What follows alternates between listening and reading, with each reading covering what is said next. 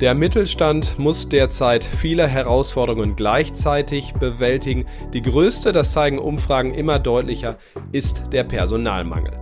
Darüber sprechen wir in diesem Podcast. Was kann man dagegen tun? Egal ob Retention, Recruiting und sonstige HR-Themen.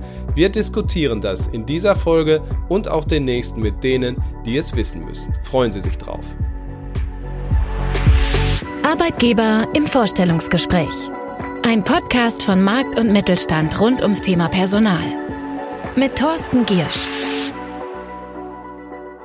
Auf diese Folge freue ich mich ganz besonders. Zum einen, weil mein heutiger Gast eine der wichtigsten Personalerinnen in Deutschland ist, nämlich Frauke von Polier und sie ist Chief People Officer bei Fiesmann, einem Unternehmen, naja, wo ja eine Menge los war. Hallo Frau von Polier. Hallo Herr Giersch. In einem oder drei Sätzen, wie würden Sie die Kultur bei Fissmann beschreiben? Was, was ist da besonders auffällig aus Ihrer Sicht?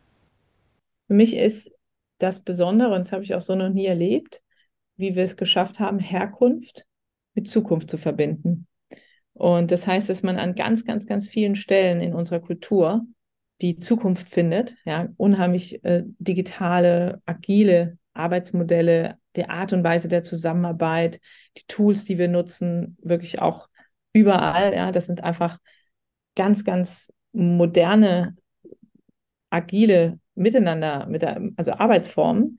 Gleichzeitig man überall aber auch in der Kultur unsere Herkunft findet, wo wir herkommen, die Bodenständigkeit, die Ingenieurskultur, die Verhaftung auch mit der Region.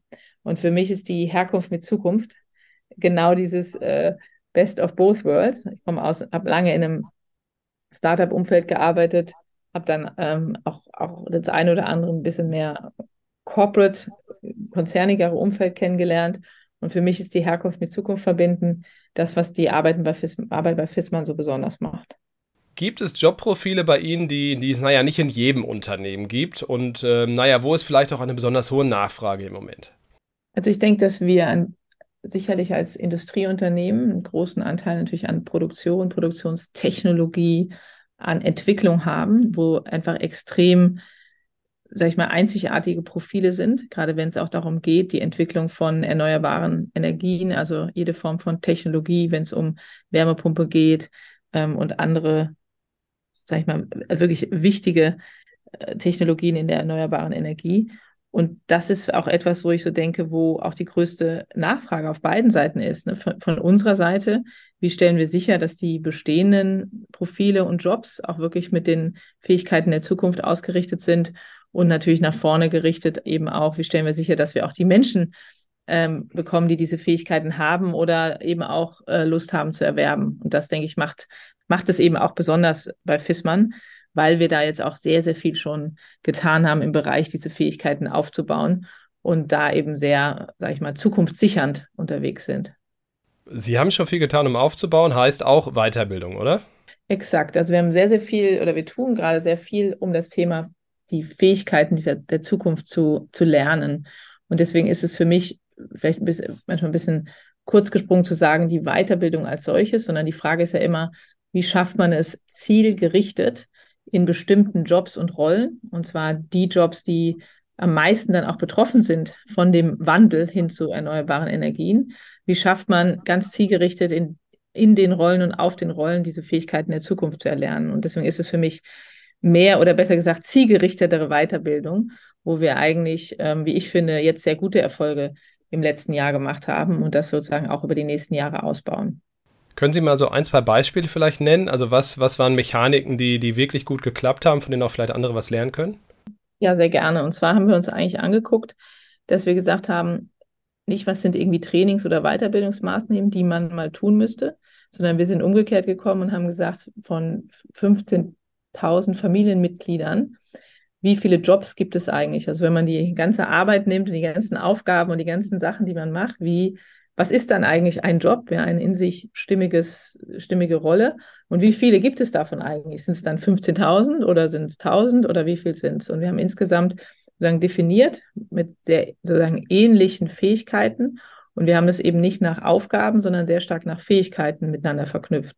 Und haben gesagt, von den Fähigkeitenprofilen haben wir insgesamt 300 Fähigkeitenprofile. Und von den Fähigkeitenprofilen haben wir zehn Profile, zum Beispiel der Servicetechniker oder die Servicetechnikerin oder der Verkaufsberater oder Beraterin, die sozusagen direkt mit dem Kunden und damit auch direkt sozusagen mit der mit der Beratung und mit dem, was eben gerade so auf dem Markt passiert und mit den Unsicherheiten klarkommen müssen. Haben uns dann die ersten zehn Profile oder Jobs genommen und gesagt, Menschen, die auf diesen Stellen sitzen, was müssen die eigentlich können in der Zukunft? Da haben wir viel mit Technologie gearbeitet, haben geschaut, was wir in anderen Ländern und Geografien sehen auf diesen Rollen und Fähigkeiten und haben dann zielgerichtet so eine jeweils so eine sechsmonatige Lernreise gemacht und sind jetzt mittlerweile, glaube ich, über 1000, fast 1200 äh, Mitarbeitende, die dadurch diese Lernreisen gegangen sind und spezifisch für ihre Rollen Dinge dazugelernt haben, die ihm nach vorne raus eine höhere Resilienz, eine bessere Beratungsfähigkeit, schnellere Installationsgeschwindigkeiten und, und, und ähm, bieten. Und das macht es so erfolgreich. Und ist das so in den Alltag integriert, diese Maßnahmen, oder ist es dann einfach zwei Tage mal da und einen Monat später zwei Tage mal da? Genau, es sind eigentlich im Grunde, hat man immer solche Lernformate, mal einen halben Tag oder ein paar Stunden. Und die Lernformate sind eigentlich so angelegt, dass man sie gleich am nächsten Tag wieder im Alltag nutzen kann. Und dadurch hat man im Grunde ja im Alltag integriert. Du musst trotzdem die Zeit rausnehmen für den Lernmoment ähm, und sozusagen die Zeit rausnehmen. Aber die Anwendung, die findet dann gleich im Alltag wieder statt.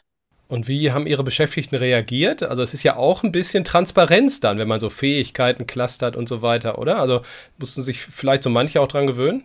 Eine Sache, weil Sie auch eben fragten, was können andere lernen, eine Sache, die wir weggelassen haben und die oft bei diesen Dingen auch sowas, vielleicht so ein komisches Gefühl, ich muss mich dran gewöhnen, ähm, hervorrufen, ist, dass wir weggelassen haben, zu messen, was kann eigentlich eine Person und wo soll denn in Zukunft das Profil hin?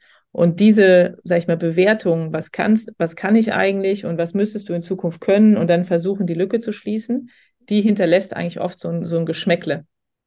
Das haben wir komplett weggelassen. Wir haben einfach gesagt, auf dieser Rolle braucht es diese Jobs, äh, brauchst diese Fähigkeiten in der Zukunft. Und weil du auf der Rolle sitzt, gehst du jetzt durch diese Lernreise. Und das fanden die Leute natürlich super. Zumal kam noch hinzu, dass oft die, Beispiel bei den Verkaufsberatern, ist es so, dass dann die ähm, Kollegen aus der Technologie und aus der Produktentwicklung oder aus der Nachhaltigkeits- äh, und Nachhaltigkeitsstrategie-Team, dass die dann selber diese Lernmodule machen was dazu führt, dass natürlich dieser extreme kollegiale Austausch noch dazu stattfindet. Und dadurch haben wir eigentlich äh, sehr wenig an, ähm, äh, also haben wir eigentlich sehr wenig an Gewöhnung gebraucht, sondern es war eher umgekehrt, dass dann noch mehr Leute gefragt haben, wann ist denn mein Job dran? ist ne, so, wann bin ich denn dran? Äh, sondern durch das Zielgerichtete war das sehr spitz und haben eigentlich eher die Frage gekriegt, können noch mehr mitmachen? Anstatt umgekehrt, ähm, dass sich jemand unwohl gefühlt hat, dass er da jetzt durch musste. Wenn man jetzt mal all die Retention-Maßnahmen nimmt, also all die Maßnahmen, um Leute zu halten, damit sie sich wohlfühlen, da ist, ist Weiterbildung, ähm, naja, wichtiger geworden im Vergleich, keine Ahnung, Dienstwagen und was man sonst für Retention-Maßnahmen noch alles so hat? Ja, also ich habe ja eben schon so ein bisschen an den Begriff Weiterbildung gehangen. Ich denke, für mich ist es so, wenn es effektiv ist, ja. Ne? Also wenn es zielgerichtet ist. So, und es wird ja oft so, ich meine, die meisten Unternehmen haben, oder ich meine, die meisten erfolgreichen Unternehmen haben viele Weiterbildungsmaßnahmen und die haben Kataloge und man kann Sachen machen. Aber oft entsteht natürlich bei dem Einzelnen so das Gefühl, da gibt es zwar ganz viel, aber was ist denn relevant für mich? Ja, und werde ich denn weiterentwickelt? Und diese Fragestellung, ja, das ist eine eindeutige Retention- oder Bindungsfragestellung. Aber generell das Thema Weiterbildung ist nicht das Thema, sondern die relevante, effektive, zielgerichtete Weiterbildung. Wenn man das sozusagen hinkriegt, dann würde ich sagen, ist das eine ziemlich wichtige Maßnahme. Ähm, allerdings würde ich das nicht so allgemein stehen lassen. Okay, danke für die Präzision. Ähm, aber, aber bleibe ich bei der Retention-Maßnahmen? Also was, was sind denn Dinge, wo Sie sagen, die funktionieren bei uns? Also äh, man kann ja nicht einfach immer mehr Gehalt oben drauf schaufeln, nehme ich mal an. Also was sind Retention-Maßnahmen, wo Sie sagen, clever angewendet, äh, führt das dazu, dass die Leute bleiben und wir können das sogar auch messen? Also ich glaube, es ist immer eine Kombination. Was wir gerade hatten, ist ja immer die, dass das das, was, das, was du ja zusammenbringen musst, ist ja die, das organisatorische Bedürfnis. Was braucht die Organisation? Also zum Beispiel, bleiben wir noch beim Thema Fähigkeiten, weil es einfach auch so ein, so ein, so, ein gutes Beispiel ist. Die Organisation braucht bestimmte Fähigkeiten, weil sonst können bestimmte, also was ich, bestimmte Kunden nicht mehr erreicht werden und damit können auch bestimmte Geschäftserfolge nicht erzielt werden. Das ist relativ simpel. der einzelne Mensch hat das Bedürfnis nach Weiterentwicklung und möchte irgendwie weiterkommen, ja, in, in, entweder in, in Fähigkeiten, meistens aber auch im Job, in der Karriere. Und die Frage ist ja immer, liegen diese Sachen übereinander? Ja? Liegt das, was die Organisation braucht und das, was ich möchte, liegt das übereinander? Und das Gleiche ist bei allen auch New Work oder, oder Arbeitsthemen. Ja? Wenn ich sage, ich habe ein Modell, ein Arbeitsmodell, flexible Arbeitsmodelle, wie zum Beispiel, ich kann hybrid arbeiten und so weiter, aber passt das sozusagen zu dem Bedürfnis des Einzelnen? Und was, wo oft die, die Lücke ist, eigentlich, dass zwischen den Organisationen, die bieten das alles an, die bieten Weiterbildung an und die bieten, was ich, hybride Arbeitsmodelle an und haben sie vielleicht noch Co-Leadership oder dann haben sie noch andere Kulturelemente, die eigentlich sehr schön sind. Aber die sind eben nicht eins zu eins relevant für den Einzelnen. Und damit ist es dann auch wiederum nicht so viel wert, weil dann der Einzelne sagt, puh, ist für mich ein, gibt es zwar alles, ist aber, ich, ich spüre den Effekt bei mir persönlich nicht. So, und ich weiß jetzt ein bisschen akademisch beschrieben, aber ich glaube, es geht darum, zu schauen, bei diesen ganzen Sachen, bei neuen Arbeitsmodellen, nehmen wir mal das Thema Hybrid oder bei Weiterbildung, was ich gerade gesagt habe, wie ist es sozusagen effektiv anwendbar auf, auf die Gruppe von Menschen, bei denen es an einem extrem wichtig ist, dass die sozusagen auch gehalten werden. Das heißt, nehmen wir mal hybride Arbeitsmodelle. Ähm, wenn wir jetzt sagen, wir haben, wir haben sozusagen die Hälfte unserer Mitarbeitenden sind arbeiten in der Produktion, ja, da kann ich ja noch so sehr schrauben an dem tollen Remote-Modell. Ähm, wenn ich eigentlich die Hälfte der Mitarbeitenden, kann ich die Diskussion ne, bis, bis zum Ende führen, wenn aber die Hälfte der Mitarbeitenden gar nicht betroffen sind von dieser Diskussion. Und deswegen ist für mich immer wichtig, die praktisch die zu, zu schauen bei allen Maßnahmen, die machte, sehr zielgerichtet zu machen. Auch mal so, dass vielleicht der eine es bekommt und der andere es nicht bekommt, weil ich mich in dem Moment entschieden habe, dieser Gruppe das zu geben.